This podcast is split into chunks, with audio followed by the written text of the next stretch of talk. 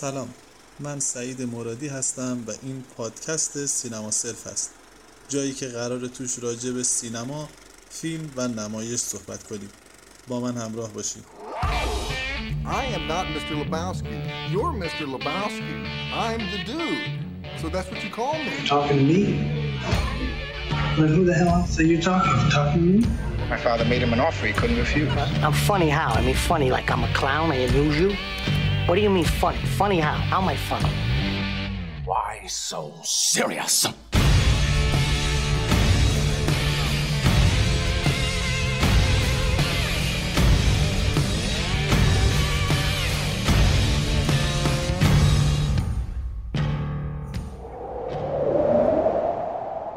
بسیار خوب امروز می‌خوایم راجع به فیلم No Country for Old Men صحبت کنیم فیلم جایی برای پیرمردها نیست ساخته برادران کوهن با بازی جاش برولین، تامیلی جونز و خاویر بارد. فیلم راجع به یک معامله مواد مخدره که با مشکل روبرو میشه و در ادامه کسی که این پولهای به مونده از این معامله رو پیدا می‌کنه. باجگیری که به دنبال پیدا کردن این دزد هست و کلانتری که قرار قضیه رو فیصله بده. فیلم در سال 2007 ساخته شد. خیلی مورد توجه قرار گرفت. جایزه های بسیار زیادی رو گرفت. اما اون چیزی که خیلی راجع به فیلم برای ما جالب بود و باعث شد این فیلم رو انتخاب کنیم این بود که علیرغم شناخته شده بودن این فیلم خیلی کم راجع بهش صحبت شده یا اساسا خیلی هم که فیلم رو دوست دارن نمی‌دونن چرا واقعا دوست دارن. فقط می‌دونن فیلم متفاوتیه و فیلم راجع به مباحث خیلی مختلفی صحبت می‌کنه. خط روایی هم که صحبت کردیم در واقع قرار مخاطب رو نزدیک بکنه به یه سری از مفاهیم خیلی اساسی در درون زندگی هر آدمی. خیلی دیگه راجع به فیلم صحبت نمی کنیم میریم تیزر فیلم رو بشنویم برمیگردیم در ادامه با جزئیات بیشتر راجع به اون صحبت می‌کنیم.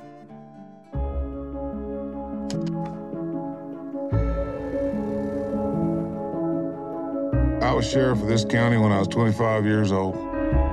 Grandfather was a lawman, father too. The crime you see now, it's hard to even take its measure. We're out a bunch of money, and the other party is out his product. Willin, what's in the satchel? Full of money? I'm looking for Llewellyn Moss. Do you want to leave a message? Yes. What are you doing, baby? Fixing to do something dumber than hell, but I'm going anyways. You think the Moss has got any notion of the sorts that are hunting him? You can't stop what's coming. What's this guy supposed to be, the ultimate badass? Compared to what? The bubonic plague? These people will kill him, Carla Jean. They won't quit. He won't neither. I always seen this is what it'd come to. I previsioned it. You know how this is gonna turn out, don't you? Nope. I think you do. What's the most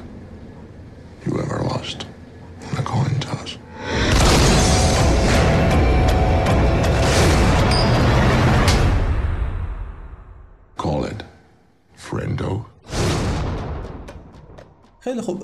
اولین چیزی که راجع به این فیلم خیلی جالبه عجیب بودنش. اغلب وقتی ما با یه داستان سرقت یا مواد مخدر یا کلانتر یا فیلم های ژانر وسترن یا نوار روبرو میشیم یه انتظارات خاصی داریم از فیلم. معمولا هم فیلم طبق همون انتظارات پیش میره. اما توی این فیلم انگار وقایع و اتفاقات اونجوری که ما انتظار داریم پیش نمیرن. یا حتی اتفاقات اونجوری که خیلی ساده قابل فهم مخاطب باشه توضیح داده نمیشن مونولوگ های اول فیلم انگار ارتباطی با خود داستان نداره. گاهی اوقات این خط روایی اصلا رنگ بیبازه. احساس می‌کنیم گاهی اوقات قهرمان و قهرمان نیستن که ما انتظار داریم باشن. کلانتر انگار کلانتری نمی‌کنه. حتی شخصیت شرور ما اون شخصیت هدفمند شرور نیست. اون هم برای خودش یک ویژگی های خاص و متفاوتی داره. توی داستان در خلال داستان همین دیالوگ ها و مونولوگ هایی که گفته میشه این ذهنیت رو در ما ایجاد می‌کنه که انگار فیلم یک داستانی رو داره میگه و شخصیت ها دارن یک مفاهیم دیگه ای رو میگن. حتی پایان فیلم انگار هیچ ارتباطی با خود پایان داستان نداره. این سوال واسه ما همش به وجود میاد که آیا واقعا بی هدف این داستان؟ آیا داره یک نقطه نظر خاصی رو دنبال می‌کنه یا نه؟ صرفا داره یک جور هرج و مرج و بی‌نظمی رو به ما نشون میده. بیشترین چیزی که فکر می‌کنم توی این قضیه دخالت داره نوع روایت فیلمه نوع روایت فیلمی که بیشتر از اینکه وابسته باشه به این مسئله که بخواد داستان رو توضیح بده بیشتر فضا سازی می‌کنه. سعی می‌کنه یک ایدئولوژی رو توضیح بده. بیشتر سعی می‌کنه که راجع به شخصیت ها به ما اطلاع بده. شخصیت هایی که اونها هم خودشون قرار یک جور ایدئولوژی رو شاید تبلیغ بکنن یا بیان بکنن. نه تنها توی نوع روایتش این اتفاق میفته توی نوع دیالوگویی و مونولوگویی هم هست. مونولوگ ها خیلی اوقات قرار نیست داستان رو پیش ببرن. بلکه قرار یک جور تقابل دو نوع تفکر تقابل دو نوع ایدئولوژی رو واسه ما بیان بکنن. فکر نکنید از روی ترس این حرف می‌زنم. همیشه معتقد بودم اگه بخوای این شغل رو درست انجام بدی باید همیشه آماده مردن باشی. ولی دوست ندارم خودم قاطی جریاناتی کنم که از اون سر در نمیارم. وقتی یه نفر زندگیشو به دست قضا و قدر میسپره باید با هر چیزی کنار بیاد احساس می‌کنم که روایت کردن بیشتر بر عهده تصویر هست. اگه فرصت شد بازم راجبش مثال می‌زنیم. نمونه اون تصویر سازی و ایدئولوگ بودن فکر می‌کنم دیالوگا من... همون مونولوگای ابتدایی کلانتر هست. جایی که داره تلقی خودش رو از دنیای معاصر توضیح میده. جایی که عدم سنخیت خودش رو با نوع جنایت و جنحه‌ای که توی اطرافش داره اتفاق میفته اینکه دیگه درک نمی‌تونه بکنه به زعم خودش اوورمچد بودن اون عدم تطابق با دنیای اطرافش رو داره توصیف می‌کنه. فکر کنم این توضیح رو باید در مورد نوع روایت و نوع دیالوگ فیلم می‌گفتیم تا این مقدار کارمون راحت تر بشه توی توصیف قضایی اما یه نکته دیگه هم هست. که شاید بتونه به ما کمک بکنه تا اینکه توی فضای فیلم بریم و بتونیم توضیح بدیم. اونم راجع به زیبایی شناسی و بیان روایی و سینماییش هست. تکیه بیش از حد فیلم روی شخصیت سازی و بیان شخصیت به جای خود بیان روایت. داستان اصلی همونطور که گفتم خیلی ساده است. معامله ای که جوش نخورده و یه مزدوری که پول رو به سرقت برده. اما این وسط اصلا به این داستان پرداخته نمیشه بلکه از وسط فیلم اصلا مسئله پول میره به حاشیه. ما شاهد تضاد و تقابل یک جوری دو تا فکر هستیم. که مربوط به سه شخصیت اصلی ما هستن. این کلانتر شیگور و موس. شاید واسه اینکه بتونیم وارد ماجرا بشیم بهتر باشه بریم سراغ این سه شخصیت. یه جوری این سه شخصیت رو بررسی کنیم ببینیم اصلا ویژگی هاشون چی هست چه نوع تفکری رو چه نوع ایدئولوژی رو در واقع نمایندگی می‌کنن. تا شاید از این طریق اصلا بتونیم یه نقبی بزنیم به خود کرمک مکارتی نویسنده اون رمانی که فیلم از روش ساخته شده. می‌تونیم بریم راجع به این سه شخصیت صحبت بکنیم و بعدش ببینیم واقعا فضای خود فیلم داره چه چیزی رو به ما نشون میده.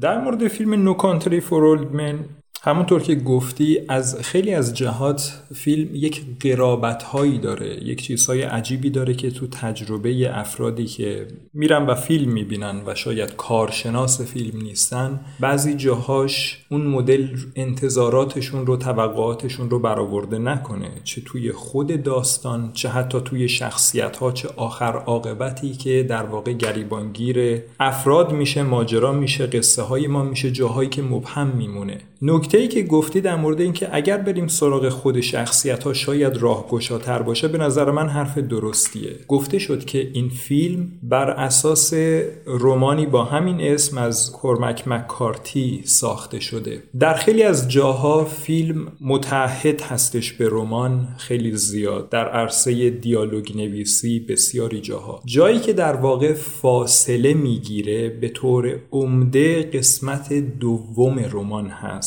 که تقریبا متناظرش میشه دو س... یک سوم پایانی فیلم. اینجاست که برادران کوهن در واقع اون بیان سینمایی خودشون رو که یک زیربنای فلسفی داره و از طرفی دیدگاهی که اصولا روی فیلمسازی این دو نفر حاکم هستش رو میاد حذف و اضافاتی انجام میده و کارهایی می‌کنه که بعضا توی رمان نیست. خیلی جرح و تعدیل هایی انجام میده که تو نیمه اول رمان ابدا این کارها رو نکرده بود. بسیار به متن وفادار بود. بریم سراغ شخصیت ها خب حالا بگو چقدر آنتوانا می‌شناسی؟ چی می‌خواید دربارش بدونین؟ نمی‌دونم هرچی که دربارش می‌دونی بگو. به طور کلی میگن آدم خطرناکیه درسته؟ بستگی داره با چی بخوایم مقایسش کنیم. مثلا با بابا. توی فیلم شاید علا رقم اینکه مدت زمان تصویر این فرد خیلی بلند نباشه اما شاید به یادماندنی ترین شخصیتی که ما باش مواجه هستیم آنتوان شیگور هستش. فردی که ما از ابتدای فیلم در واقع داریم همراهیش می‌کنیم تا نزدیکای انتهای فیلم. همونقدر اومدنش نامعلومه که رفتنش. همونقدر انگیزه هاش برای ما مبهمه که شکل و قیافش برای ما عجیبه. همونقدر ما نمی‌دونیم دقیقا این برای کی کار می‌کنه که ما نمی‌تونیم بر اساس پارادایم خودمون بفهمیم این دنیا رو دقیقا چجوری داره ادراک می‌کنه. همونقدر سخت و تلخ فهمیدن این که این چجوری انقدر راحت آدم می‌کشه که شاید دشوار باشه که ما بخوایم بفهمیم و درک بکنیم چجوری یک آدم انقدر پراگماتیک هستش چقدر عملگرا هستش و چقدر به اصول خودش وابسته است. و از همه مهمتر فهمیدن اینکه چقدر سخت و حتی شاید به نظر بیاد متناقضه که یک آدم آدمی باشه به بیانی قضا قدری آدمی که گویا با شانس با تصادف اصولا با ابزاری که توی فیلم معرفی میشه با سکه رابطه بسیار خوبی داره. خیلی تصمیم گیری ها رو بر اون مبنا انجام میده. قیاس این مسئله با اینکه این آدم یک دترمینیست به تمام معناست. یعنی وقتی می‌خواهد کاری را انجام بدهد کار را انجام می‌دهد. هیچ نوع تغییری رو بر نمیتابه. هیچ نوع آینده متفاوتی رو در ذهن رقم نمی‌زنه. خیلی جاها میگه که این کار میشه چون باید بشه. این کار انجام میشه چون انگار قرار هست که انجام بشه و نه اراده من و نه اراده شما هیچ کدوم نمی‌تونه از این کار ممانعت بکنه و نمی‌تونه انگار شیگور یه اصولی رو داره و به شدت به این اصول پایبنده البته این اصول توی تقریبا اگه هر کدوم از شخصیت های توی فیلم رو بیایم بررسی کنیم می‌بینیم هر کدومشون یه اصولی رو دارن.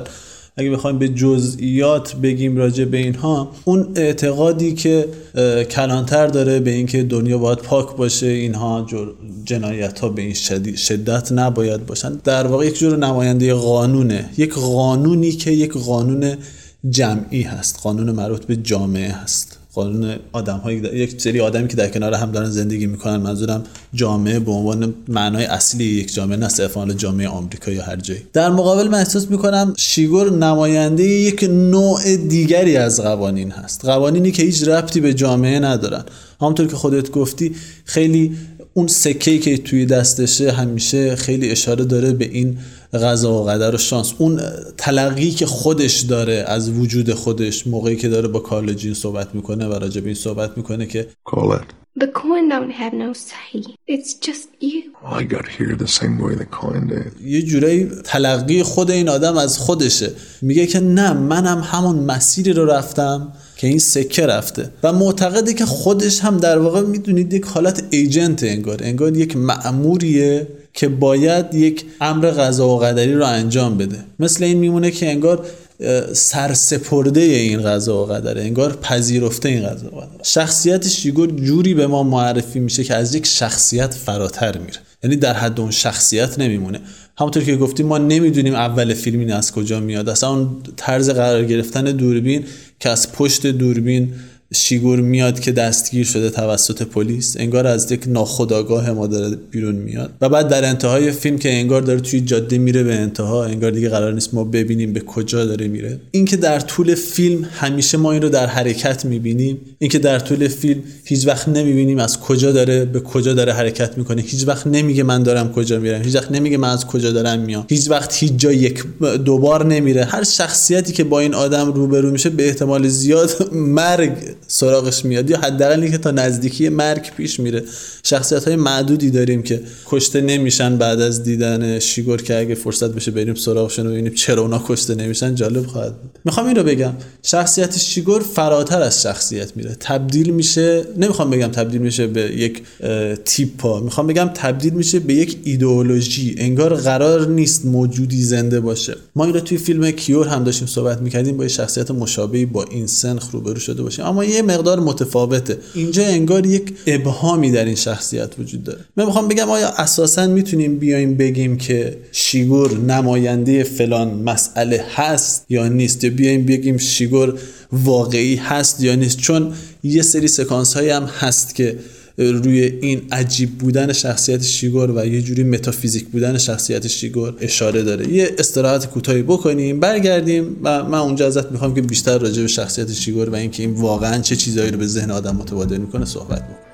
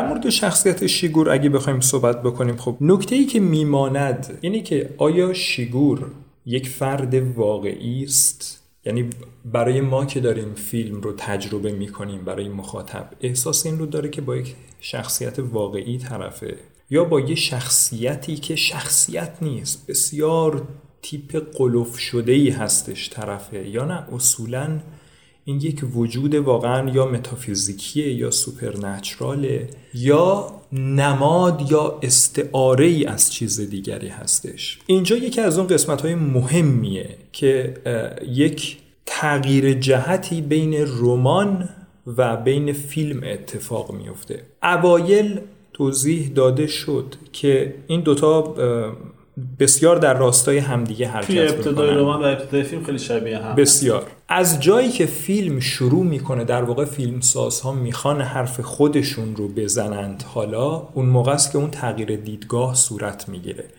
ما یه سری ایجاز می‌بینیم یه سری کوتاه کردن ها مختصرگویی به کم قناعت کردن توی اشارات تصویری و واگذار کردن این به تماشاگر که تو چجوری حدس می‌زنی؟ یا اصلا می‌خوای یا برات مهمه که این جزئیات رو هم حدس بزنی یا نوع برداشت دیگه ای می‌کنی؟ در رمان مکارتی شیگور یه شخصیته واقعا. یک آدمه. به طور کامل یک آدمه.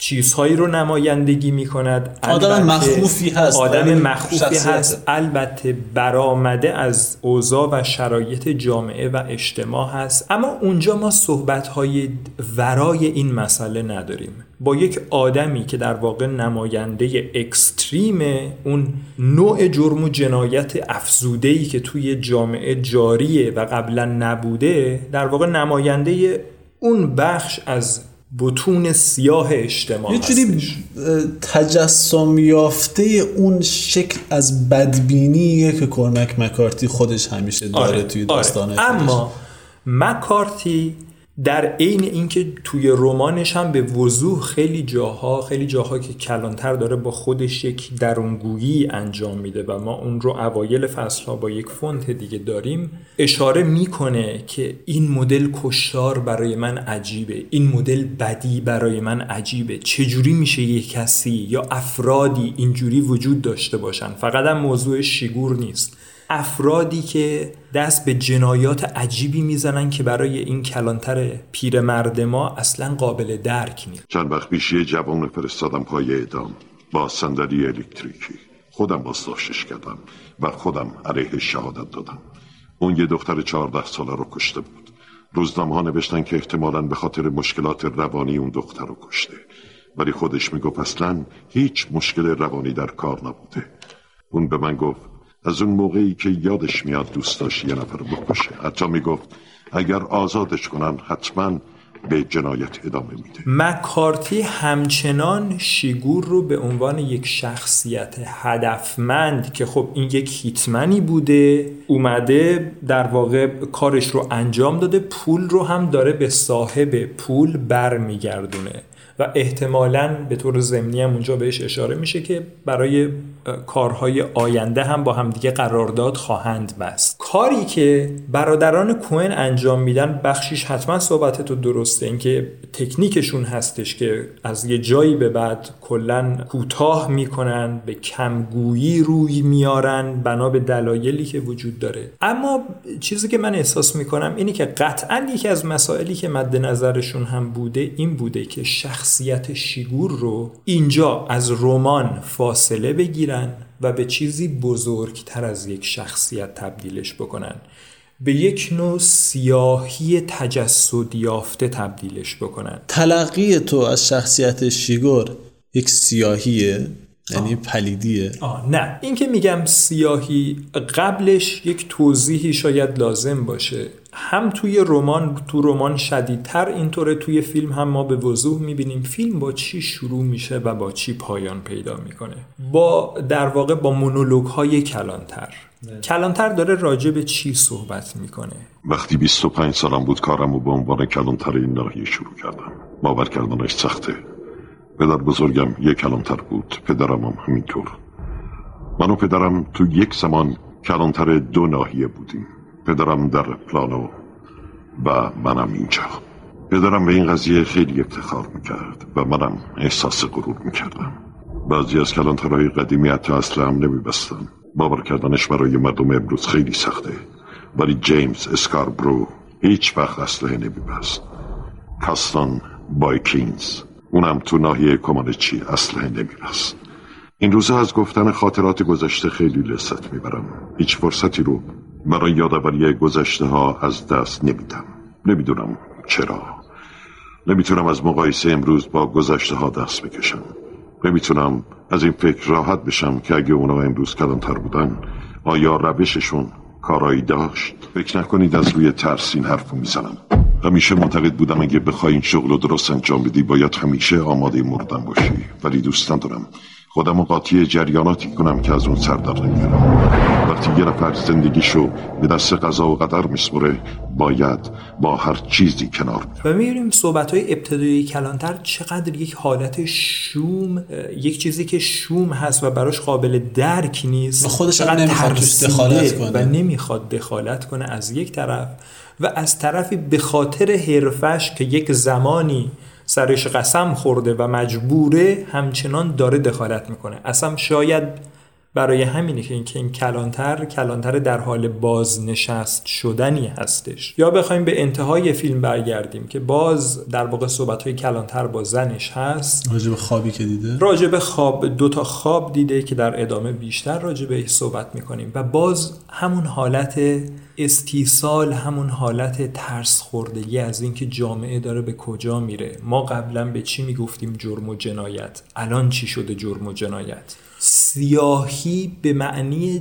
جهل کلانتر نسبت به وضعیت دنیای فعلی هست. این که من گفتم شیگور در واقع تجسم یا تجسد یک نوع سیاهی هست این سیاهی فقط به معنی یک نوع پلیدی نیست. اصلا شاید به اون معنا نشه گفت که شیگور شخصیت پلیدی هستش. سیاهیش رو در واقع بیشتر شاید مناسب تر باشه از لغت سایه یا شبه استفاده تو می‌خوای بگی از چیزی که نمی‌دونیم چی است از چیزی که فقط از حضورش و وحشتی که آره. حضورش ایجاد می‌کنه باش چیزی که میترساند چیزی که اصلا ما اصولش رو نمی‌فهمیم اما اصولی دارد در این شکی نیست و این حتی ترسناک ترش می‌کنه. داریم در واقع شاید این تجربه این فیلم رو به نوعی از زبان نه حالا بگم از ذهن اما کم و بیش با روایت کلانتر میشنویم. اینکه شروع می‌کنه راجع به گذشته خودش چیزایی که قبلا بهش میبالی چیزایی که براش ارزش بود راجع به همه اینا داره شک می‌کنه. راجع به همه تغییر تحولاتی که توی اجتماع داره میفته اون زمان فکر می‌کردن خوبه یا بده. الان مرز بین اینا محو شده. داره شک می‌کنه همون قدر هم وجود شیگور داره پررنگتر و پررنگتر میشه شروع می‌کنه به باز شدن. داستان چون داره با خود کلانتر شروع میشه و کلانتر هم تموم میشه می‌تونیم اینطور تصور بکنیم که کلانتر وایستاده و داره این داستان رو تعریف می‌کنه. و می‌تونیم اینطور تصور بکنیم که واقعی که رخ داده داره از نقطه نظر کلانتر به ما منتقل میشه یا در ذهن کلانتر کانونی میشه. واسه همین اگر می‌بینیم اون شخصیت اینقدر مجهوله اگر ببینیم اون شخصیت اینقدر ناشناخته است و اینقدر در گمگو و ابهام و سایه قرار می‌گیره به خاطر اینه که در ذهن کلانتر در این تاریکی قرار گرفته. من فقط یه پرانتز کوچیک قبل این صحبت که گفتی بذارم. این برداشت یه موقع دوست ندارم برای شنوندگان پیش بیاد که در واقع این نوع صحبت کردن راجع به این که چون ما داریم از ذهن کلانتر یک جورهایی می‌بینیم ماجرا رو پس ماجرا کاملا سوبژکتیو هسته شیگور اصلا وجود واقعی ندارد و یعنی در واقع حالت مشابه کیور اینجا پیش نیاد. چون ماجرا متفاوت هستش. جالبی این فیلم اینه که شیگور همونقدر خیلی مواقع خیلی کارهاش انسانیه و به وضوح با جزئیات نشان داده میشه که بعضی کارهاش به نظر می‌رسه ورای قابلیت های یک انسانه. بعضی دیالوگاش آنچنان بعضی رفتارهاش آنچنان. جزئیات محور به اصطلاح دیتیل اورینتد هستش. با جزئیات فیلمساز به ما نشون میدین داره چجوری زنگ می‌زنه چجوری ردیابی می‌کنه که در نیمه پایانی فیلم می‌بینیم که خیلی کارها رو اصلا بدون اینکه نشون بده انجام میده یا همین که قولش رو میده که این کار انجام میشه انجام میشه. منظور اینه که طبیعتا داستان از زبان کلانتر داره روایت میشه اما این به این معنی نیست که ماجرا کلا راجع به یک فقط ذهنیت کلانتر یا یک حالت رویاگونه ای داره یا یک داستان استقلال خودش در واقع یک جوری در واقع صرفا یک نوع روانکاوی هستش که شاید در مورد کیور یکی از ابعادی بود که می‌شد راجع به اون فیلم صحبت کرد اما به قول تو داستان قائم به ذات هست و استقلال خودش رو داره.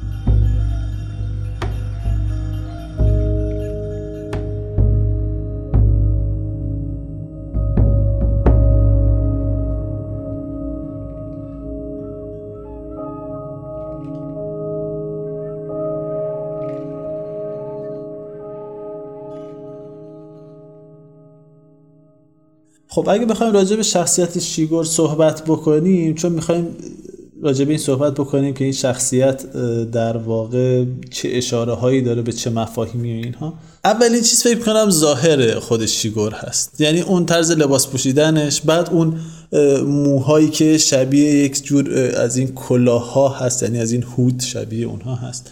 و اون وسیله که داره در واقع یک جور هاروستر هست در واقع یک جور دروگر. دروگره مثل داس دروگر هست. سریعا آدم رو یاد فرشته مرگ میندازه. اینکه این شخصیت خودش به هر کسی که می‌رسه تقریبا اون شخصیت بوی مرگ رو احساس می‌کنه اگه نمیره خیلی بیشتر ذهن آدم رو می‌بره به این سمت. علاوه بر این خود مرگ خیلی شبیه خود زمان هم هست چیگور چون واقعا ما این نمی‌بینیم کی اومده نمی‌بینیم کی داره به کجا میره به چه زمانی داره میره. یعنی. خاصیت ازلی ابدیش آره خیلی بی آغاز و بی پایانه. میاد از نازمان و لامکان میاد آره. نازمان و لامکان هم میره. دقیقا. این که می‌بینیم همیشه در حرکته من خیلی دوست دارم شیگور رو در مقایسه با کلانتر در واقع تبیینش بکنیم چون خیلی کمک می‌کنه. چون دقیقا کلانتر سویه دیگه شیگور هست. همونطور که اوایلش گفتم در واقع اینا به نظر من نماینده دو نوع سبک متفاوت از قانون هستند کلانتر یک جور قوانین اجتماعی هست و به نظر من و شیگور بیشتر یک سری قوانین طبیعی و زیستی هست. قوانین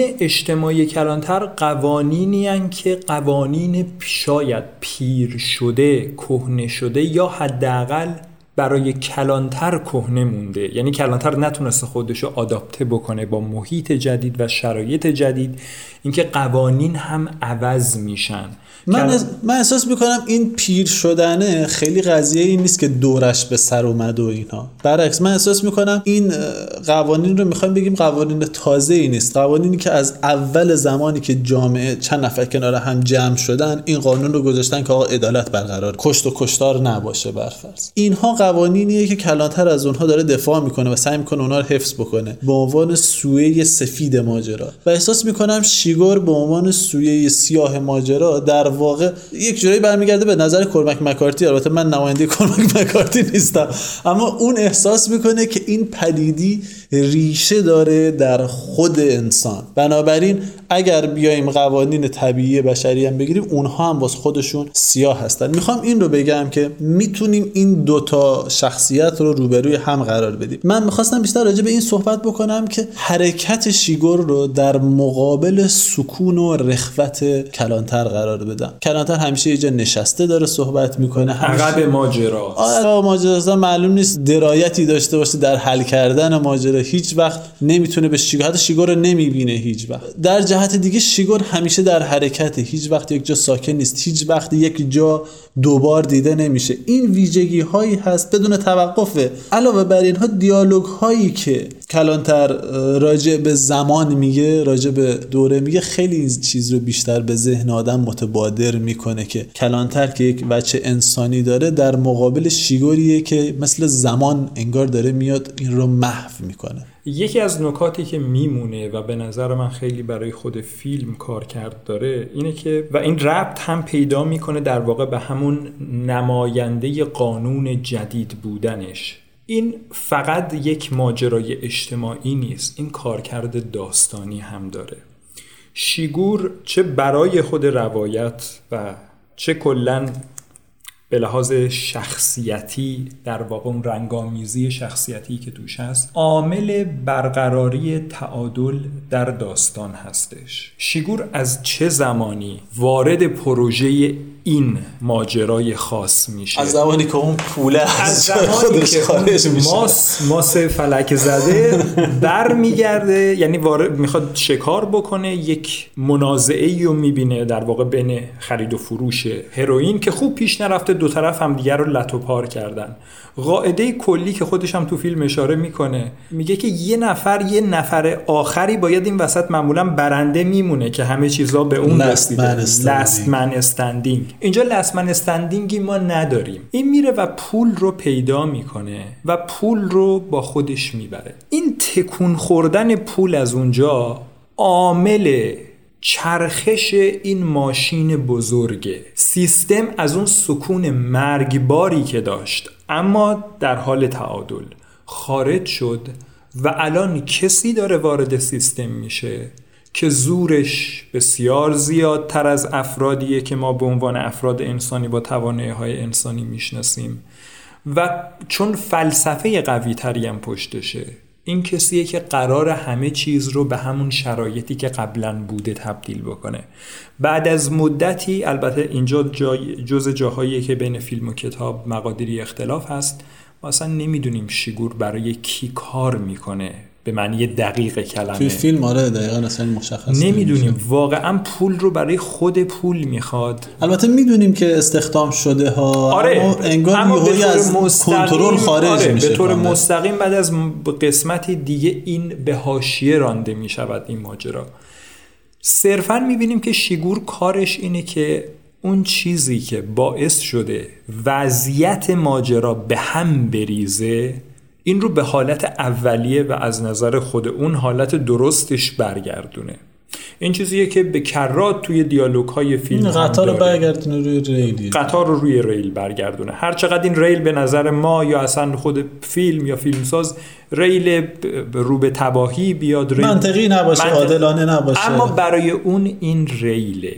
و اینه که اون رو توی این مسیر انقدر ثابت قدم و قاطع جلو می‌بره. نکته که وجود داره در راستای همین ماجرا می‌تونیم ارجاع بدیم به دیالوگی که ماس توی بیمارستان با ولز داشت و اونجا ماس میگه که چرا مستقیما با خود این یارو آنتوان شیگارا معامله نکنم؟ نه نه نه تو مثل این که اصلا حالیت نیست. تو از پاس معامله با همچین آدمایی بر نمیای حتی اگه پولا رو بهش برگردونی بازم میکشتت.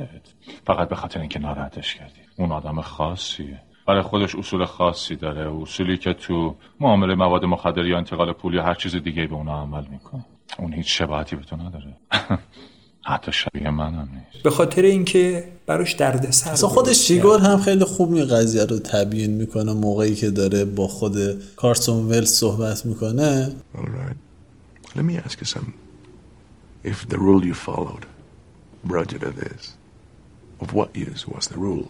اگر تو یک اصولی داشته باشی و اصول تو تو رو به اینجا آورده باشن پس اساسا اون اصول به چه دردی می‌خورن یکی از نکاتی که وجود داره این ماجرای خب اصولمند بودن شیگور بسیار واضحه. آره، با وجود اینکه شیگور خیلی مشخصه. که برای اصول استفاده می‌کنه خیلی بظاهر میاد باهاش یک پارادوکسی داره سکه هستش در مواردی. اما این یک نوع اصله. این شاید توی کتاب مقادیری به بیش فر... با فرصت بیشتری توضیح داده میشه. زمانی که داره میگه که ببین تو فکر می‌کنی که همه چیز به پرتاب این سکه و خوندنش بستگی داره. تو فیلم ما در واقع این قسمت رو توی ارتباطش با مسئول پمپ بنزین می‌بینیم اوایل فیلم. هم اما کاملا این تصورت غلطه. فقط این سکه و انداختنش و خوندنش نیست که اسم این باشه شانس یا تصادف یا قضا قدر. همه این چیزها پیش بینی شده و خیلی احتمال کمی داره که کسی بتونه مسیرش رو یک دفعه تغییر بده. به افراد معمولا شانسی داده نمیشه که توی فیلم ما مشابهش رو داریم که برمیگرده به مسئول گس استیشن میگه که Well, we need to know what we're calling it for here. You need to call it. I can't call it for you. It wouldn't be fair. I didn't put nothing up. Yes, you did. همه عمرت داشتی انتخاب می‌کردی و نمی‌دونستی. یعنی اینکه ابزار شیگور سکه هستش به این معنا نیست که صرفا در یک بزنگاهایی این میاد و همه چیز رو به آره یا نه یک سکه واگذار می‌کنه. نه. این اصولا هر لحظه زندگی رو مثل یک پرتاب سکه می‌بینه که فرد در بسیاری موارد متوجهش نیست و در جاهایی اون پرتاب سکه به رخش کشیده میشه و این معمولا اون بزنگاه های حیاتیه که طرف یا ممکنه بمیره یا زنده بمونه یا به خاک سیاه بشینه یا از این مکافات جون سالم به در ببره. این برمیگرده به یکی از همون ویژگی های شیگور که صحبتش رو می‌کردیم. به نظرم شیگور در واقع افرادی که با شیگور مواجه میشن جدا از اون حالت ترس از مرگی که حس می‌کنن یک جور ابهت روشنگر در مورد زندگیشون رو هم می‌بینن. یعنی فرد توی اون حالتی که با شیگور مواجه میشه یک نگاهی می‌کنه که چیکار کردم کجا رو اشتباه اوم چیزی که کم و بیش به خود ماجرای مرگ هم نزدیکه. اینکه موقع مرگ آدما می‌خوان حساب کتابشون رو بکنن چرا اینجوری شد خوب زندگی کردم نکردم. در مورد شیگور اون خیلی بیشتر حالت در واقع شانس. و که کجا پامو کج گذاشتم چی شد که این اتفاق افتاد؟ چرا این ماجرا به اینجا کشیده شد؟ آیا این ربطی به این داره که من جرمی نداشتم؟ همونطور که همسر ماست کارلا جین جرمی نداشت. این بنده خدا بسیار هم به ماس به شوهرش اصرار می‌کنه که این پول رو برگردون. من می‌خوام همه چیز مثل قبل بشه. این داره ما رو بدبخت می‌کنه. آدمای بدی دنبالتن مجبور شدیم شهر رو عوض بکنیم. توی کتاب دیالوگ اینا طولانی تره و بهش میگه ببین من گناهی ندارم. برای چی می‌خوای منو بکشی؟ میگه که به شیگور میگه. میگه صحبت این نیست که تو تقصیر داری. صحبت اینه که مجموعه ای از اتفاقاتی که افتاده کار رو به اینجا رسونده. و اگر حتی از مدتها پیش یه کسی به تو می‌گفت که این عاقبتیه که در انتظارته و به طور قطع این اتفاق میفته تو داخل ذهنت هنوز یک کورسوی امیدی می‌دیدی که شاید بتونی از این وضعیت فرار بکنی. در حالی که همچین اتفاقی نمیفته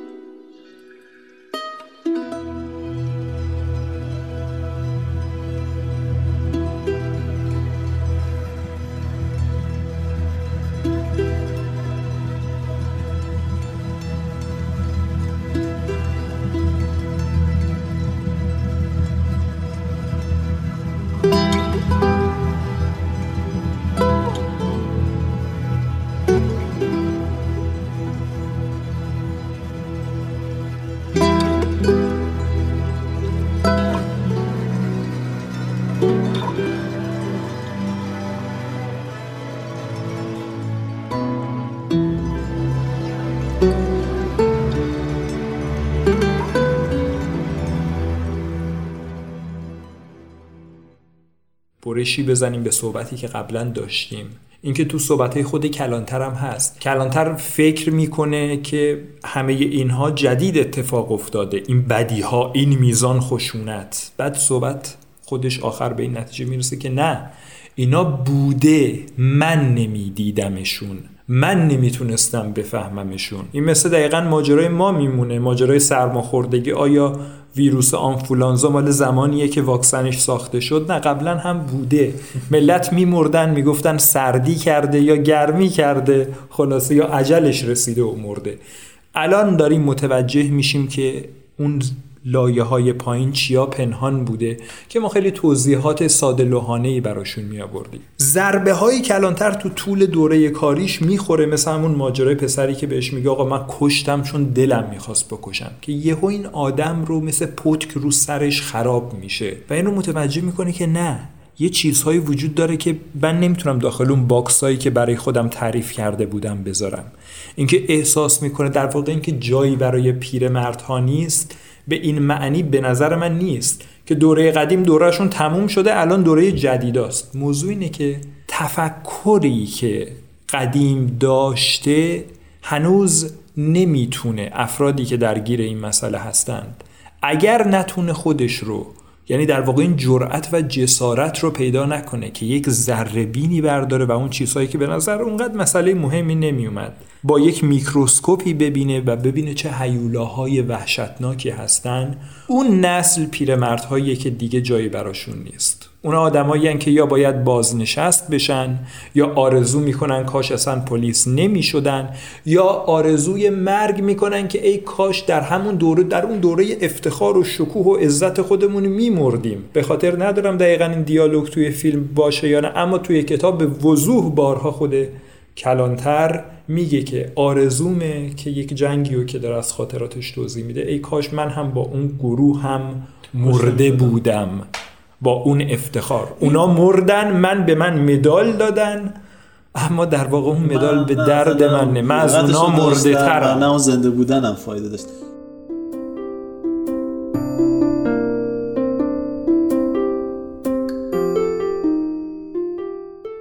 شباهت ها و تفاوت ها بین شخصیت ها خیلی زیاده. چیزی که اول داستان خیلی این شباهت ها توش بیشتر دیده میشه شباهت شیگور و ماس هست. توی همون اوایل فیلم موقعی که داره اون وسیله کشتن خوک رو که واسه کشتن خوک و گاو اینا استفاده می‌کنن می‌ذاره رو پیشونی اون آدم بخت برگشته بهش میگه که لطفا بی حرکت وایستا. توی سکانس بعدی ماس رو می‌بینیم که اون هم در واقع داره یک گوزنی رو حالا یک آهوی کوهی رو شکار می‌خواد بکنه یک لحظه میگه بی حرکت وایستا انگار قراره از توی فیلم نامه ما بفهمیم که این دوتا شخصیت یک شباهت و یک این همانی با همدیگه دارن. همین تفا... همین تشابه یه جورایی بین شیگور و کلانتر هم اتفاق میفته. یه جایی راجع, راجع به این صحبت کردیم که شیگور و کلانتر در واقع یه جورایی دو قطب این داستان هم شاید بتونن باشن. فکر کنم دو توی دو تا سکانس هست که ما این اتفاق رو می‌بینیم. یه سکانس خیلی جالب جایی هست که شیگور میره توی اتاقک ماس فکر می‌کنم و روبروی تلویزیون میشینه و یک شیری میریزه اون شیر رو می‌خوره. این صحنه بسیار به نظر من مهمه چون در واقع این مثلث همه اون ازلاعش یا همه اون رؤوسش وجود دارن. این غرین سازی ها و انعکاس ها و همانند سازی های ظریفی که بافته شده اینجا بین کلانتر بین ماس و بین شیگور برقراره. یعنی اتاق ماس و شیگور برای شکار رفته و دیر رسیده و نشسته و داره از نوشیدنی اون می‌خوره و داخل صفحه تلویزیون اون نگاه می‌کنه با یک فاصله زمانی دیرتر کلانتر نشسته دقیقا توی همون مکانی که اون دو نفر در یک زمان جلوتر نشسته بودن. و اون هم تو همین شرایط و آگاه به اینکه اون دو نفر قبلش اینجا He's got any notion of the sorts of sons of that are hunting him? I don't know. He ought to. He's seen the same things I've seen and it certainly made an impression on me. اما بررسی این صحنه به نظر من خیلی جالبه اینکه در واقع به قول تو ماسی که شکارچی بوده تبدیل به شکار میشه بعد از اینکه از اون صحنه جرم چمدان پول رو بر میداره و بعد با عجله بعد با همسرشون مکان رو ترک بکنه. شیگوری که با اون دستگاه درو کنندش با اون کپسول و بند و بسات میاد اونجا همه چیز رو چک می‌کنه و می‌بینه اینا اینجا نیستن. میشینه روی کاناپه برای خود شیر میریزه دوربین مکس زیادی داره اینکه خودش می‌خواد جای اون آره. بذاره آره. روی اون و روی صفحه خالی تلویزیون که ما فقط این پیکره سیاه شیگور رو می‌بینیم با اون پرده و نور خفیفی که از اون پشت داره میاد و عین همین اتفاق در مورد کلانتر میفته و کلانتر هم دقیقا در همون وضعیت میشینه و همون چیزها رو می‌بینه. یه سکانس دیگه هم هست که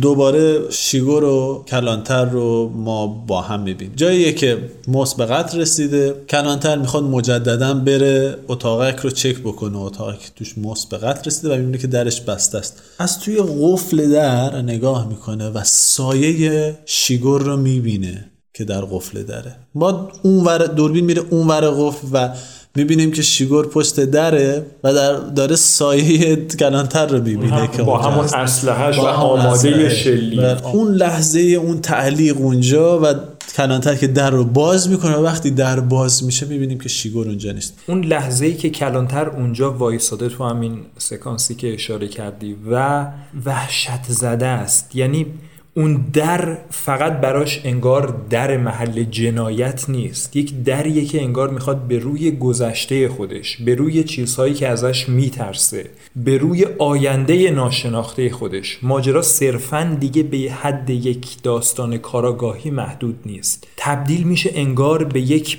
بچه ای که می‌خواد وارد یک اتاقی بشه که پر از سیاهیه و این بچه از تاریکی و سایه میترسه.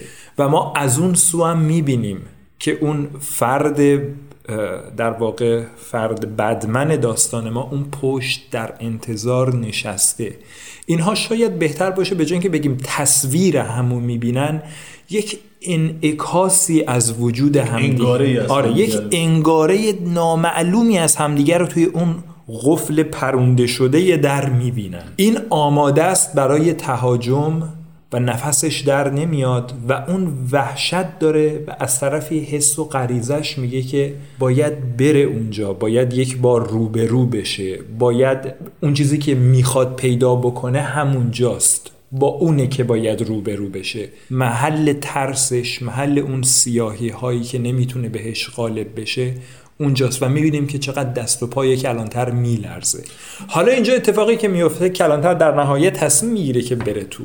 اینجا شاید یک مقدار اگر ما بخوایم با منطق زمانی بسنجیم برامون عجیب باشه که خب پس شیگور چی شد؟ مگه این پشت در نبود؟ مگه پشت یک در واحد نبودند اینا؟ تو اون مدت جایی نمی‌تونسته بره راهی برای فرار نداشته. برای همینه که به نظرم میاد اینجا شاید وجه کنایی و سمبولیک ماجرا بیشتر غلبه داشته باشه تا اون منطق پذیری داستانی که تو اون مدت زمان کوتاه این چیکار تونسته بکنه. ما می‌بینیم که کلانتر وارد میشه با وحشتی که یعنی سعی می‌کنه به خودش مسلط بشه آروم آروم مثل بچه‌ای که می‌خواد همه چیز رو بسنجه اتاقای مختلف رو میره چراغ‌ها رو روشن خامو دستگیره ها رو چک می‌کنه و ما البته می‌بینیم که کانال کولر برداشته شده جای اون چرخهای چمدان هست.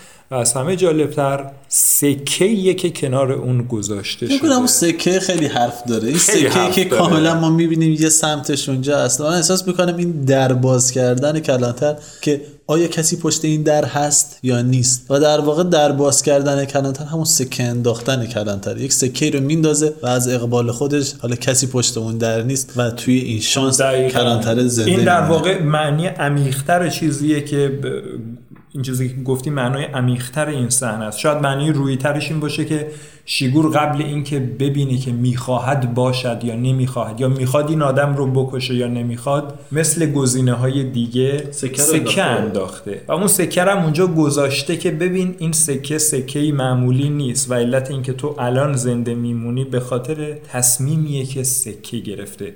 شاید مشابه همین ماجرا رو توی گس استیشن داشته باشیم. اونجا به وضوح سر ماجرای سکه انداختن با اون مسئول گاز خیلی دوست داشتم بریم سراغ آره. سکانس بنزین صحبت خیلی دوست دارم راجبش حرف بزنیم.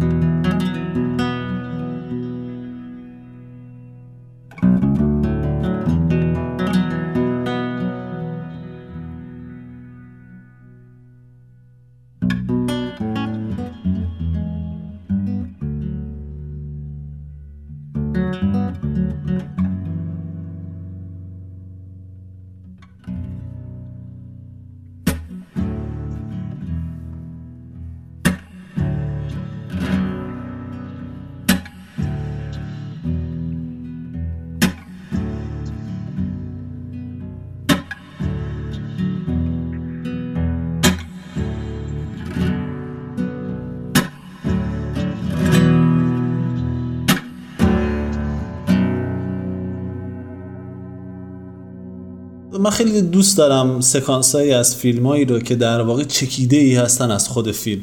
به نظر من خیلی بررسی این سکانس ها خیلی جزئیات زیادی می‌تونه بده به خود ما یه دی ای فیلم آفرین دقیقا. این سکانس هم همین شکلی است سکانس پمپ بنزین در واقع تقابل شیگور هست. با دنیایی که الان واردش شده. وقتی شیگور وارد اینجا میشه هیچ تقابلی با اون شخصیت نداره. ولی به محض اینکه اون آدم میره سراغ یک رمز و رازی از وجود شیگور یا شیگور خودش رو در مقابل این آدم می‌بینه و شروع می‌کنه به صحبت کردن. اولین چیزی که از این قضیه ما می‌فهمیم مکانیسم پرسجوی شیگوره. من فکر می‌کنم طوری که شیگور داره با این فرد صحبت می‌کنه در این سکانس همون طوری هست که فیلم و حتی رمان دارن با مخاطب عام صحبت می‌کنن دارن به یک زبانی صحبت می‌کنن که ما اوایل در جریان قضیه نیستیم اول بهش میگه که What time do you close? Now we close now. Now is not a time. What time do you close? Generally around dark. At dark. You don't know what you're talking about, do you? Sir? بعد میگه الان که ساعت نیست منظورم اینه که, که یک جور ترمینولوژی خاصی داره شیگور یک جور تعهدی داره نسبت به کلمات چندین بار می‌بینیم که از این کلمات از این بد کلمه استفاده کردن این آدم بدش می. یک جای دیگه یک جزئیات خود صحبت یاد نره فقط یک چیزی داخل این اضافه بکنم. اونم اینه که مصداق بارزش رو ما تو خود رمان می‌بینیم. یعنی اینکه خیلی چیزها رو با تمام جزئیات نویسنده توضیح داده. کیفش رو باز کرد فلان چیز رو برداشت فلان چیز رو داخل کیف گذاشت کیف رو بس رفت.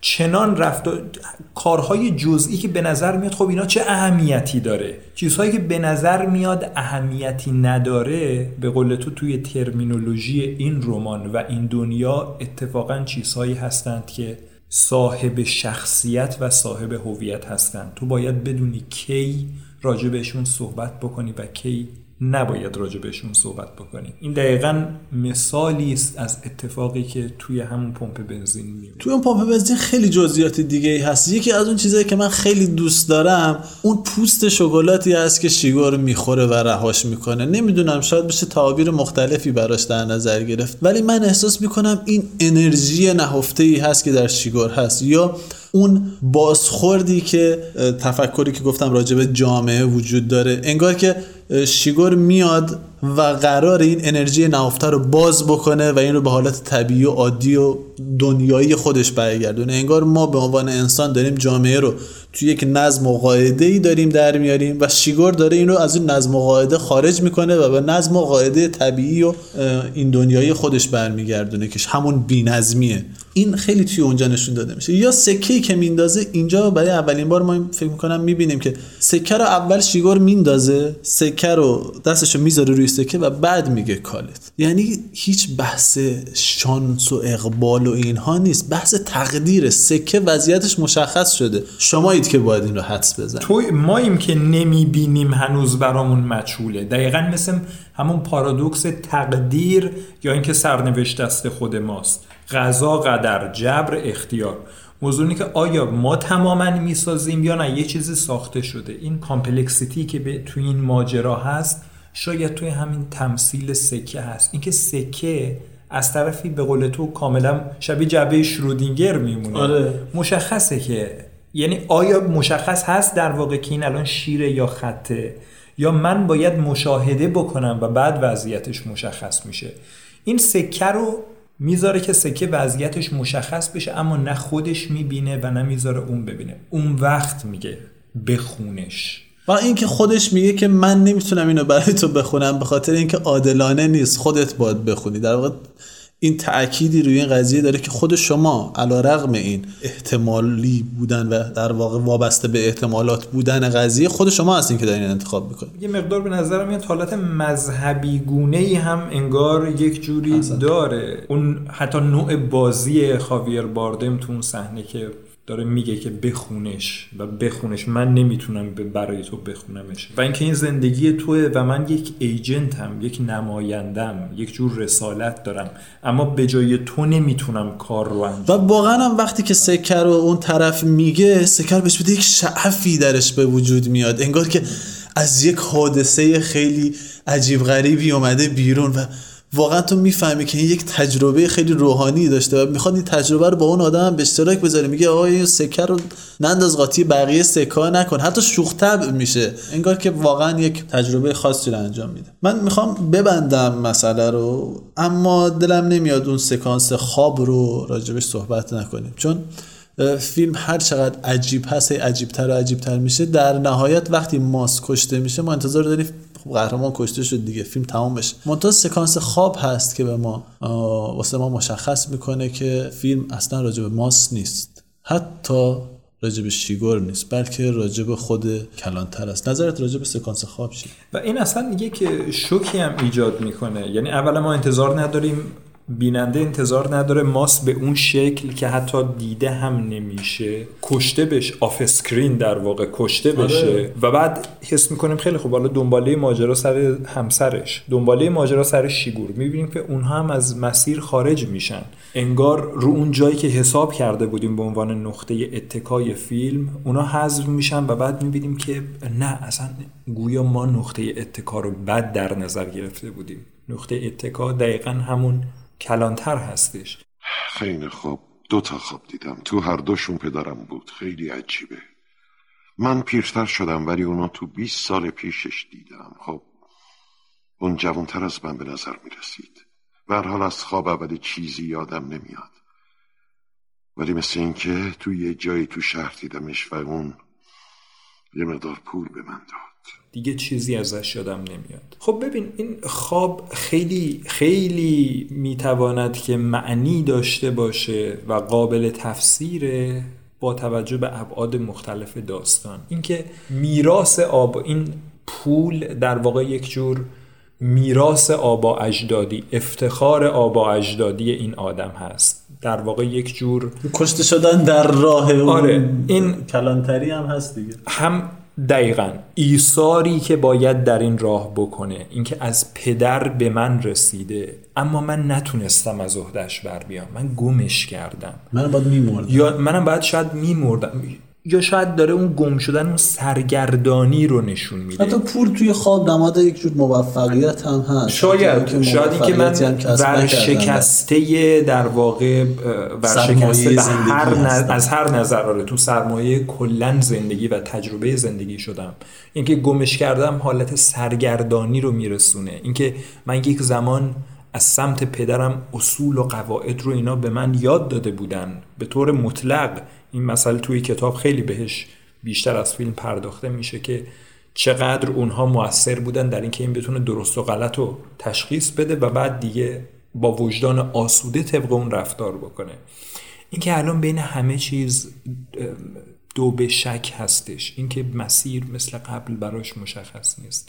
یک جور سر دوراهی موندن یک جور حالت استیصال توشه خب خواب دومم بی ارتباط با خواب اول نیست. داستان خود کلانتر هست که سوار بر اسبی به دنبال پدر خودش از پدری که از خودش جوونتره یه 20 سالی. که یه جور تأکیدی هست روی پیر شدن خود این آدم و از دوره خودش گذشتن. طبق عادت قبلی که داشتیم یک نکته ای رو برای خود مخاطبا بذاریم که راجع به اون صحبت بکنن و نظر بدن. فیلم که شروع میشه ما یک صحنه ای رو می‌بینیم از یک بیابان و اینها و کلانتر که داره صحبت می‌کنه در طی این صحبت های مونولوگوار ما سه بادسنج رو می‌بینیم که دارن کار می‌کنن. هر کدوم از این بادسنج ها یک ویژگی خاصی دارن. و متفاوت هستن از بقیهش یکیشون هم قسمت بادسنجشو داره و هم میچرخه. یکیشون نمیچرخه اساسا. و یکیشون قسمت بادسنج رو نداره و به سرعت داره میچرخه. اینا شاید بشه گسترشش داد به شخصیت های درون داستان. اینو بذاریم به عهده خود مخاطب که بیاد یک همچین چیزی رو با شخصیت های داخل داستان مقایسه کنه و گسترشش بده به خیلی چیزهای دیگه هم که ما توی داستان می‌بینیم. صحبت راجع به این فیلم خیلی زیاده. شاید اصلا اونقدر زیاد باشه که ما یک جلسه دیگه هم بزنیم راجع بهش صحبت بکنیم. ولی فکر کنم هم تا همین جای کار باید ببندیمش. خیلی ازت ممنونم مصطفی که تو این جلسه شرکت داشتی صحبت کردی و از شنونده های عزیزم تشکر می‌کنم. با ما همراه بودن. امیدوارم موفق باشن و توی برنامه بعدی هم ما رو همراهی کنن.